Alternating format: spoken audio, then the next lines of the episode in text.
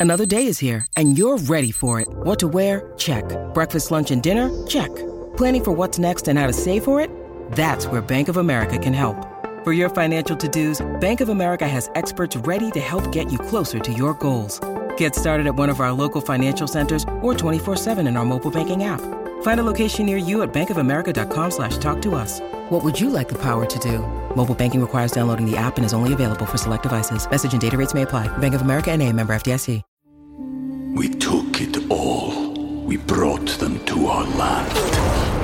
An endless night, ember hot and icy cold. The rage of the earth. We made this curse.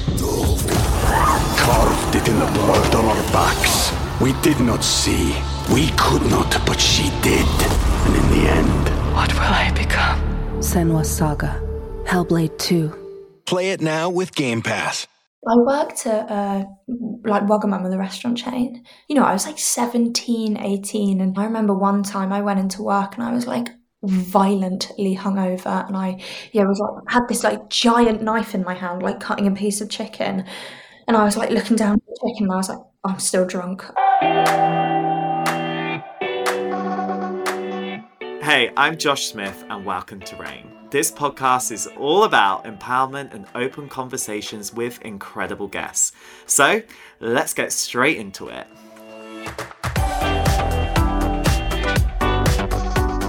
Today, we're joined by the new Netflix star on the block, Ruby Stokes from Lockwood & Co., the supernatural drama you have to watch.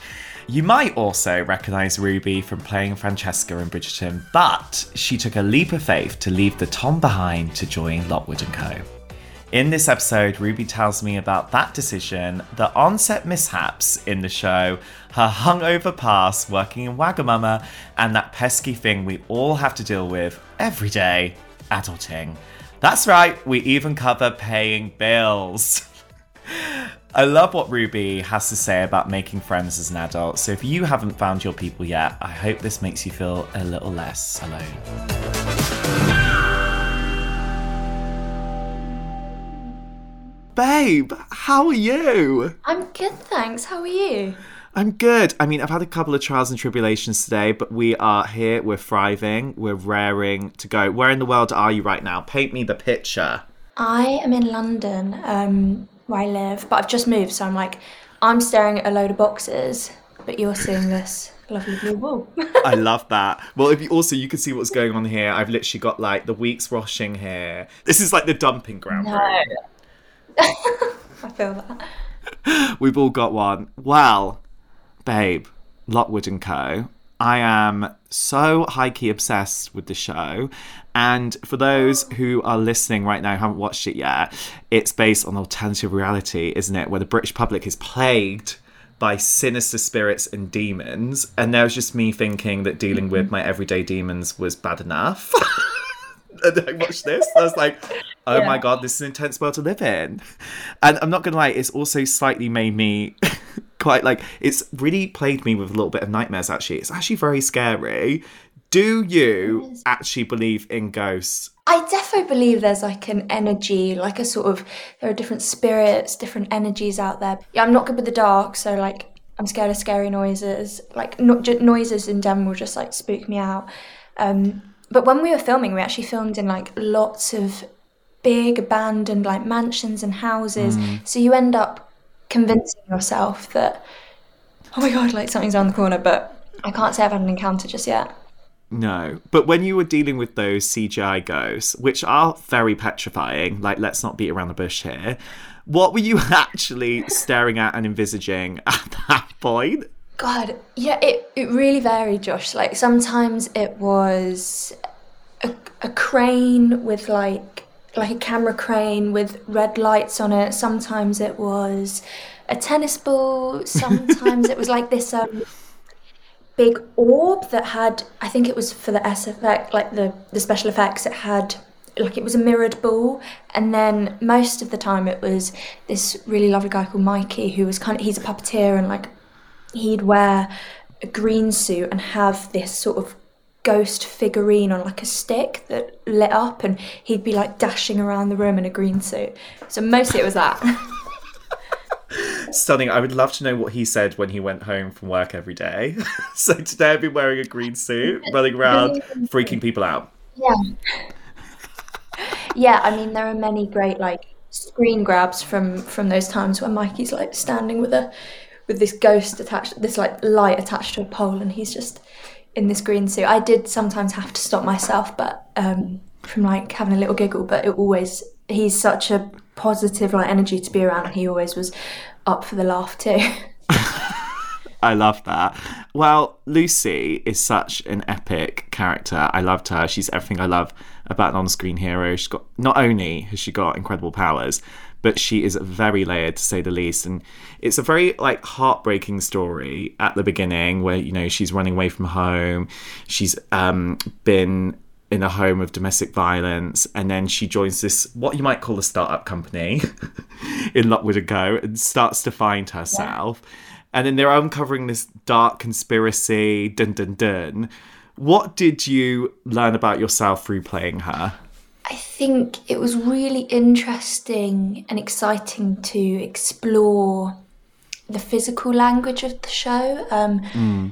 and you know Lu- Lu- also lucy what i love about her is that she's yes she's like this young woman at the helm of kind of you know i loved when i read the books it's from her perspective but also she's you know so fleshed out and well-rounded. Jonathan stroud the author makes her so real and four-dimensional and so do all the writers on the show she's just a, a young woman going through the experience of like the universal experience of being a teenager mm. you know and I, I love that about her and i think i learn you know a lot a lot about myself kind of what i loved as well is the, the, the aspect of being really strong um, lucy's mm. really strong and i think i learned to kind of I, I don't know like I, i've always loved being strong when i was younger as well like someone who stood out to me was you, Kat, Katniss Everdeen from the Hunger Games. I loved her Obsessed. when I was sort of around. Do you know what I mean? I when when I was that age, and because all she cared about was being strong, and at that time, mm. you know. I hadn't been like kind of plagued, I guess is the word, by kind of conventional pressures of society and beauty standards and the way that we want to look. And all I cared about was being strong, and I loved that.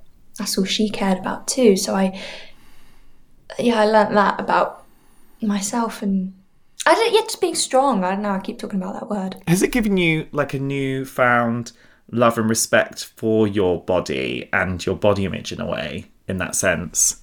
Yes, um, because I think you know once you do end up being plagued by whatever you know the way that you want to look or you feel you should look, you I guess only end up getting more comfortable in yourself physically and mentally.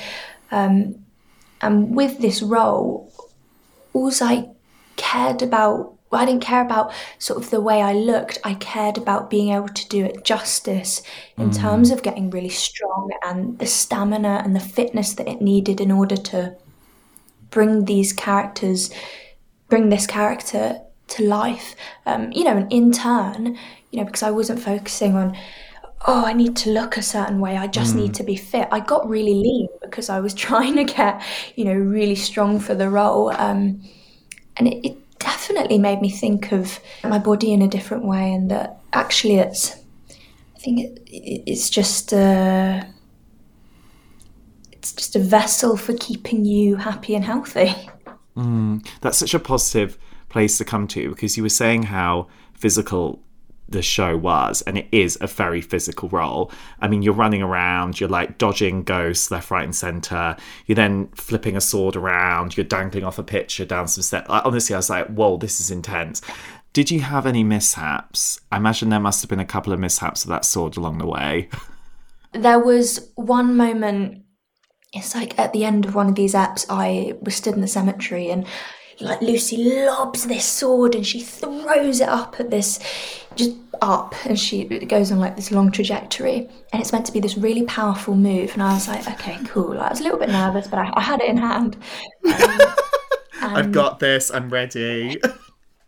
yeah, yeah. Like I was like, okay, cool. Like you know, pat myself on the back. I've got this, and it was a, like this really big camera move with this like big camera crane and the two grips. Johnny and Neil stood on either side of it, you know, to keep it steady. And the first AD on on this block, uh, Richard Graysmark, was kind of like stood next to the camera as well because he was going like and throw and and so I like the first time I did it, I threw it. And it just it didn't really go up. It just kind of nosedived, and it went straight past like like one of the grips faces, and it just it hit the first AD. Um, so yeah, I defo like ended up like lobbing this plastic sword at, at someone. Um, so I had I had a couple, but other than that, you know, all good. Other than that, you had it in hand. I honestly was convinced you were Northern after watching this. That Northern accent you perfected is stunning. It's so good.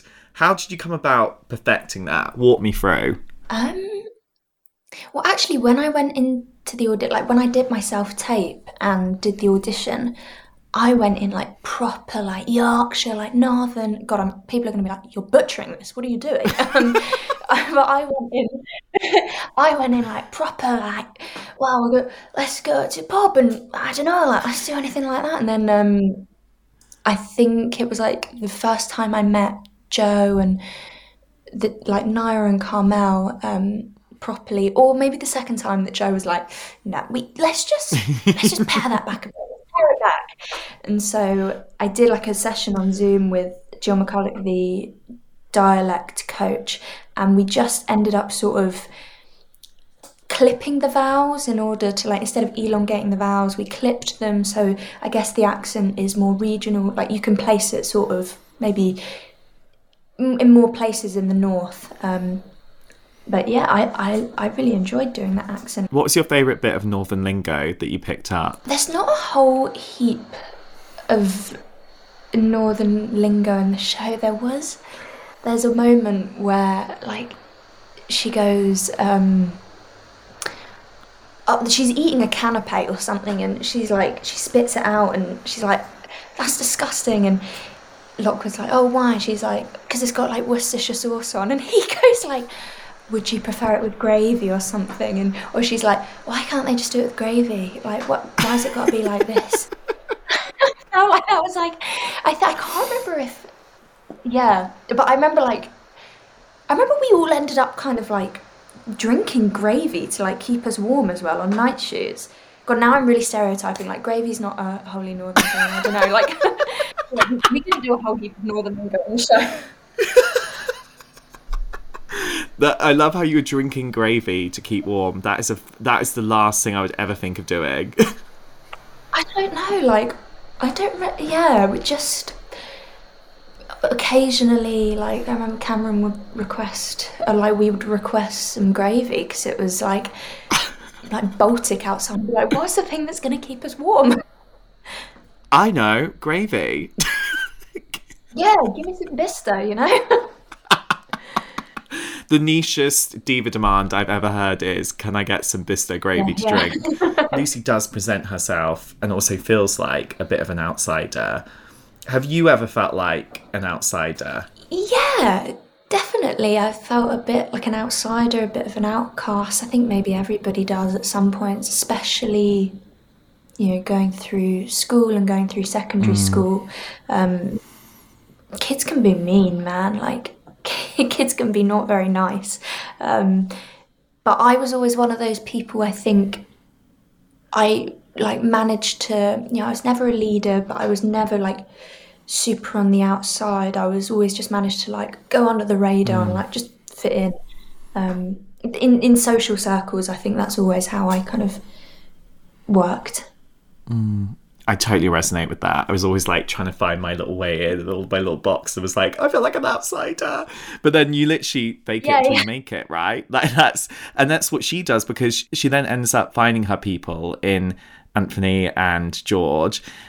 When do you feel like you found your people? God, God, I think you're always searching for your people, aren't you? You're always you're always looking for your people. But definitely, when I went to college, um, you know, I was really fortunate that I did find lots of friends that I love and really care for there, and have stayed really good friends with them all. Um, I think when you find like minded people and people who are willing to support you and encourage you and uplift you, those those people are your tribe and who you find a connection with. But and oh, God, it sounds so bloody cringe, but like even you know at work, I think getting you know I'm so fortunate that I get to do what I love, and when I'm at work, I feel like I'm with you know people that you know I love, and on Lockwood as well. It's such a, a great fortune that you get, I got to work opposite people and work with people that I ended up becoming really good friends with, and that always makes you know work really fun. Um, but I think I think as an adult, like you're not you have to go searching for situations where you find friends because you know when you're younger you go through school and you're placed into school and so you naturally are in an environment with 30 other kids and you you connect with people much easier. Whereas as an adult you spend more time on your own and I didn't end up kind of going to uni so I didn't end up finding my like a crowd of people that way. And I remember thinking oh, oh my god how do, how do you make friends as an adult Oh my god, making friends as an adult is actually so hard, and there's no like rule book or manual for how to do it, and you- you're just like, right, okay, so I'm gonna muddle through. And also, it's also I also think making friends as an adult is easier in some ways because you know yourself more, so you'll know what you're willing to like, what you're you know a little bit more about your boundaries, what you're willing to set, what you're not willing to set. But then equally, that can also make it quite difficult too. It's a roller coaster, friendships as an adult. it is it definitely is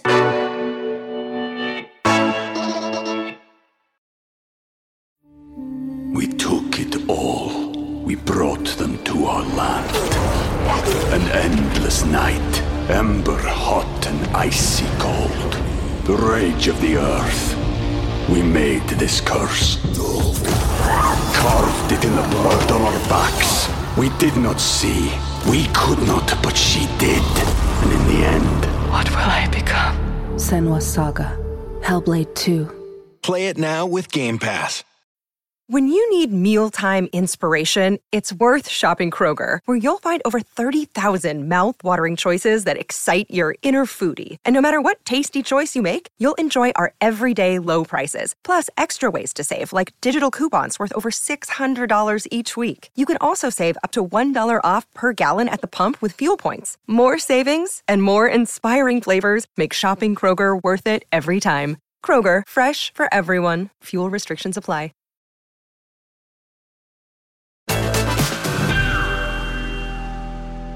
One of the things that I also love about Lucy, I mean, there's like a million things, but she's very open in the show about her mental health, and that kind of visibility on screen is so important, especially in a show like Lockwood and Co., where the audience might skew slightly younger, and to see that on screen is so Yeah.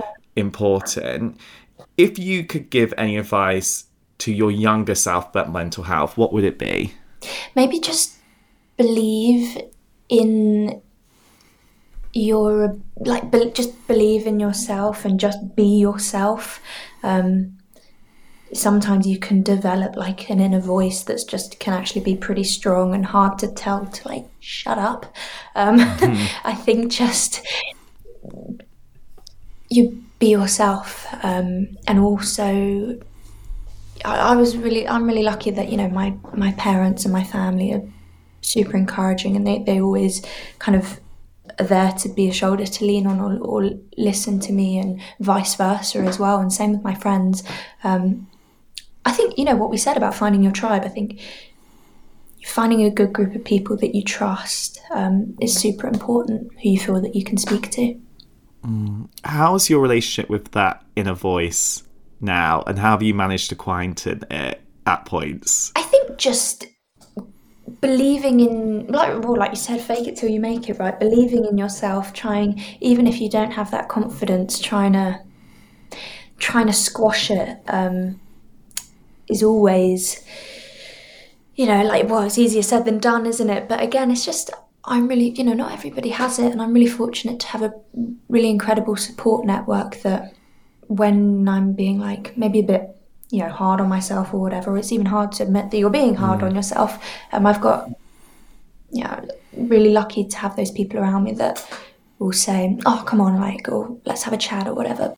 One of the interesting things about her as well is that her superpower is listening. I mean, obviously she's listening to spirits on the other side, which is a little bit different to listening in the real world. But I think it's interesting that it is such a heightened state of listening because I think we as a society are so used to talking, we're not necessarily used to listening. Um, and I think our conversations, especially around mental health, focus on talking, but not necessarily listening to others and listening to other people's points of view as well. When do you feel like you've been or felt the most listened to or heard? Get well when I'm talking to you know my mum and my parents, like my mum and dad. Um, they really listen to me and are incredibly supportive.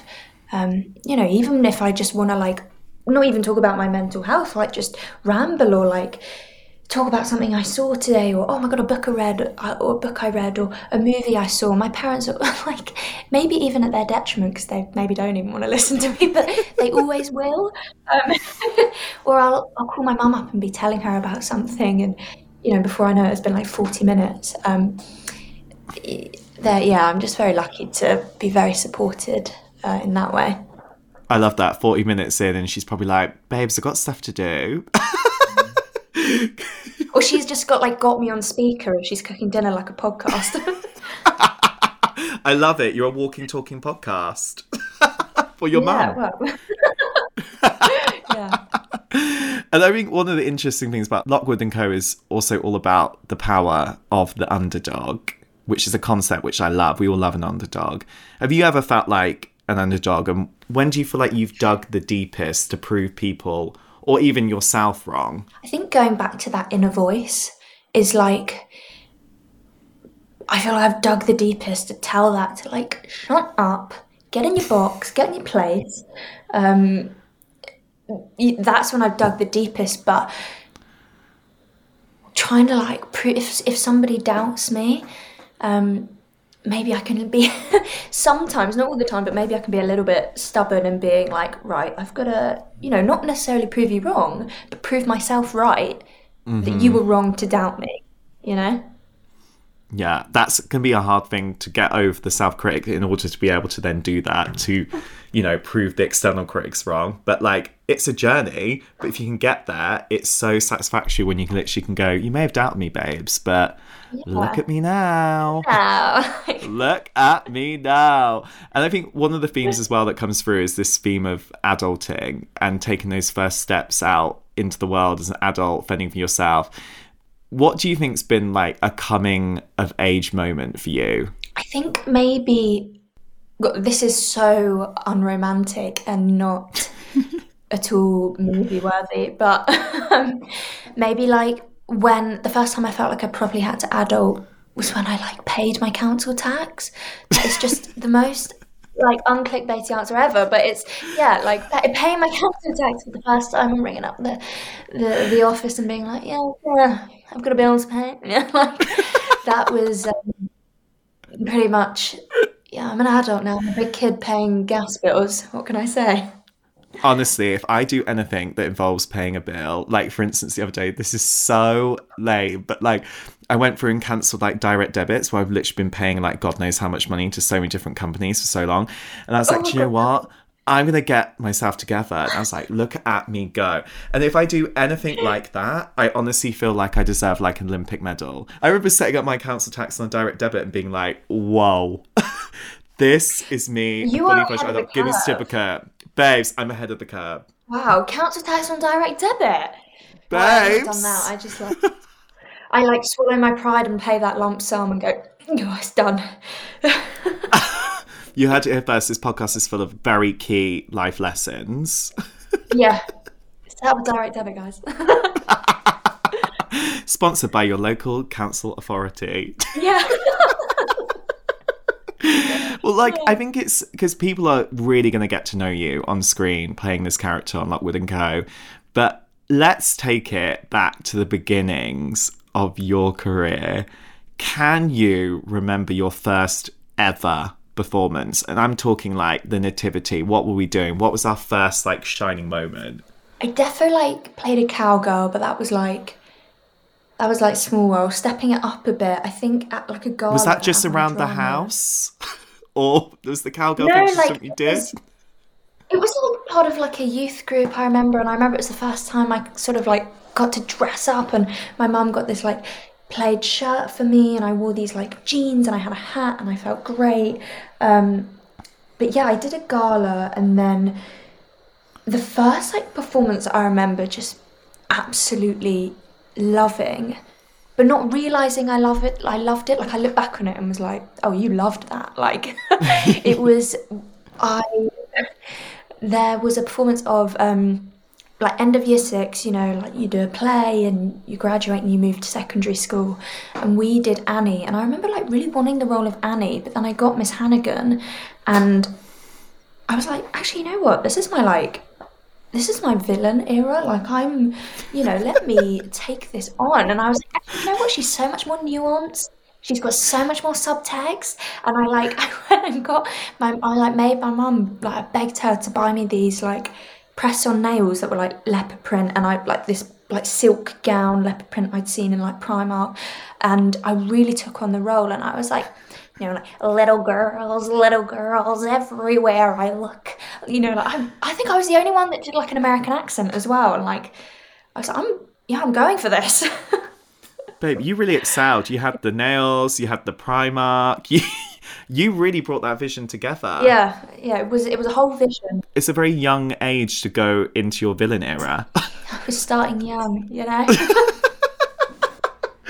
Good to test it out. Good to test it out. And I think a lot of people also recognize you from being in Bridgerton, playing Francesca in Bridgerton.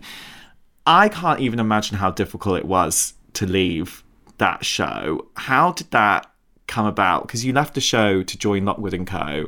And I imagine that must have felt like, oh, whoa, this is quite a big decision. Like, how did it all come about?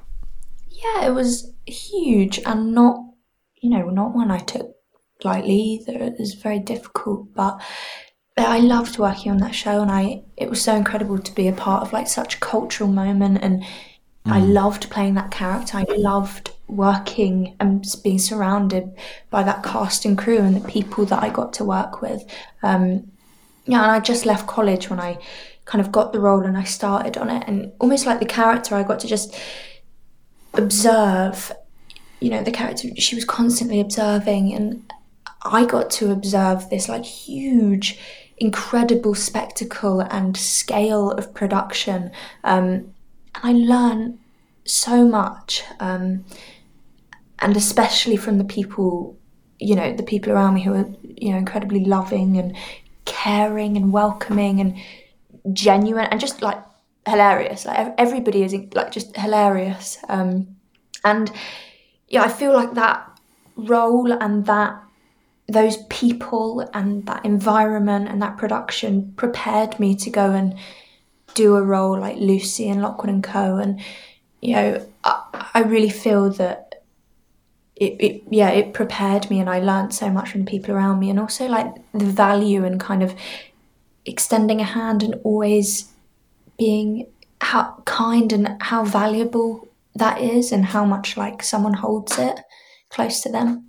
Because it does seem like it's a bit like a finishing school for actors in that sense because you do have all these amazing talents on screen. Who do you think you learnt the most from or who gave you like a really key piece of advice where you were like oh whoa. But yeah i couldn't possibly say like i learned so much from everyone and different things from different people. Um you know everyone is so funny. You know i had great fun. Um ruth was incredibly like loving and caring and she really like took me and others under her wing and made me feel like so at home you know johnny luke, luke nicola claudia phoebe will flo they're all so funny and just i've never laughed as much as i have with those people and felt so at home. It's uh, i really love everyone from it and they taught me a lot. Have you had any funny slash disastrous job or audition moments I worked at uh, like Wagamama, the restaurant chain. You know, I was like 17, 18, and I used to work on like Sundays when everyone would have like a party on a Saturday or a Friday or something. And I remember one time I went into work and I was like violently hungover and I yeah was like had this like giant knife in my hand like cutting a piece of chicken and I was like looking down at the chicken and I was like I'm still drunk oh my god I'm like oh I feel sick you know I, I ended up getting through that shift but I was like, never again, never again will I come into work like hungover. I just like, I'm not built for that. Oh my God. I remember some horrific moments of, I used to work at Topshop back in the day when I was like yeah. 16. And but like, and this was when I was like proper fully going like out, out. And because you'd be like, what are you doing after work, girls? Going out. Yeah, yeah. And honestly, I remember getting, being so hungover that I was like led down in like the staff toilet whilst my friend was that she sat oh, there stroking my hair and just literally feeding me McDonald's chicken nuggets to try and sober me up to, in order to literally get through the shift. And I was like, this is the most bleakest moment of my whole life. I'm led down in a toilet and you're literally feeding me McDonald's chicken nuggets. And I was like, yeah. Emotionally scarring moments from jobs that stay from you forever. Oh yeah, that defo taught me. Like I I think, you know, like I, I was like, I'm done. I'm done with this, like going out before work. Um, and I, yeah, I don't really think I ever turned up to work hungover after that. Babe, that is impressive. I have to say. I mean, sometimes I still turn up for work a little bit hungover, but you know, we're we're all dealing with that adult process at different times. So we do quickly need to talk about this because everyone is obsessed with. I mean, I'm obsessed with season one of Lockwood and Co and it's only just been released. But if you could be in a meeting room and you've got your own PowerPoint presentation and you can decide what is going to happen in season two, what do you want to oh. see happen next? Oh, I'd love to see Lucy doing more fighting. You know, mm-hmm. um, I think this season she does do fights and she does do you know she she does do some of that and she intervenes and she goes off on her own and she you know bloody like you, takes control of things but I, I want to see her initiating more fights and you know saving Lockwood I want to see Lucy save Lockwood and save George and use all the weapons in the show. There are so like there are chains which George like Ali who plays George uses a lot and I love that. I think that was so cool. So Lucy's going to enter her fighter era. Yeah, this season she is you know, she's she's learning, she, you know, she joins this agency and yes, she's got it all, but she's learning like how he works and how the agency works and how they work together and how she can fit herself in here and how to take on challenges and and all these things that she's constantly dealing with. And then she's dealing with this newfound like power and it, it can all be i guess a little bit overwhelming. So next if if you know if there is one or if there was one i'd love to see her kind of harnessing that and taking control Ooh, I'm loving this for her. But I really need to know what's in that room. This is, and I actually cannot believe I might have to wait another year to find out yeah. what is in that bloody room. What do you think is in that room? Like a giant chocolate fountain, and he doesn't want to admit to everyone that he actually just, you know, has this giant chocolate fountain that he goes in, and he's got a secret stash of uh, marshmallows as well, and occasionally he doesn't want anyone stealing from him. You know, he knows that uh, mm. both Lucy and George love their cooking and love their love their food. So he's like, you know, I've got to keep this one thing secret. Um, no, I've got I've got no idea what's behind that. that. I mean, I have to say, it was the last thing that I would expect to be behind that door as a chocolate fountain. And you know what? In this show, you've got to learn that the unexpected always happens. Expect the unexpected. You know, he goes, "You want to see what's behind it?" And we all go, "You don't have to if you don't." Like he opens it and he goes, "It's my secret stash." I'm like, "What?" no. I I've got I've got no idea, and I, I don't want to take a guess because I don't want to get it wrong. Okay, well, as far as plot twists go, the the chocolate fountain would be really up there in the Yeah. show. Well, before you go, the ending question of every episode is in the reign of your life, what is the one rule you will always live by? to push yourself outside of your comfort zone, even if, you know, we're all creatures of comfort. We love the things that make us feel good and like gooey inside, but occasionally, if you can, you know, step outside of that comfort zone and you never know what will come from it because normally it's good things. Um, but even if you make a mistake, you learn from that mistake and you take it forward. I love that. And that is what you've done with signing up to this show, right? Stepping outside your comfort zone. Yeah, and I loved it. I had a great time. So, stepping out the comfort zone comes highly recommended. Yes, yeah, I'd highly recommend that one. Love And it. paying your council tax. Well, thank you so much for joining me, babe. It's been so great talking to you. And there has to be a second season. If there's not, I'm literally gonna get my placards. I'll be marching outside that Netflix office like you wouldn't believe because I need to know if that chocolate fountain is behind that door, babe. Yeah, you and me both, Josh. You and me both. Thank you so much.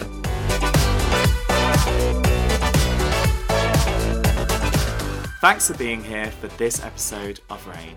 If there are things that resonate with you, I'd love to hear from you. Get me on socials at Josh Smith Host.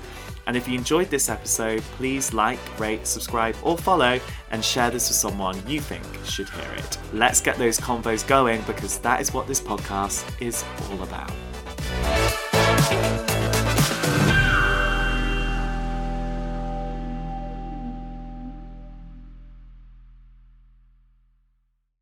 Hi, babes. Me again. Just wanted to tell you about something very exciting. I can't believe I'm about to tell you this, but I've written a book and it's called Great Chat. As you know, I love to chat, plot spoiler, and I love talking to people about their lives because, as I always say, talking and listening is so powerful. The book is all about how you can master conversation and transform your life, just like it has for me. I've used my experience from all the amazing interviews I've been lucky enough to do, as well as a load of research to help you deal with everything from making new friends to embracing difficult discussions. Great chat should never be underestimated. It can truly improve your well being, allow you to create the life you want, and bring the connections you are so deserving of, babes.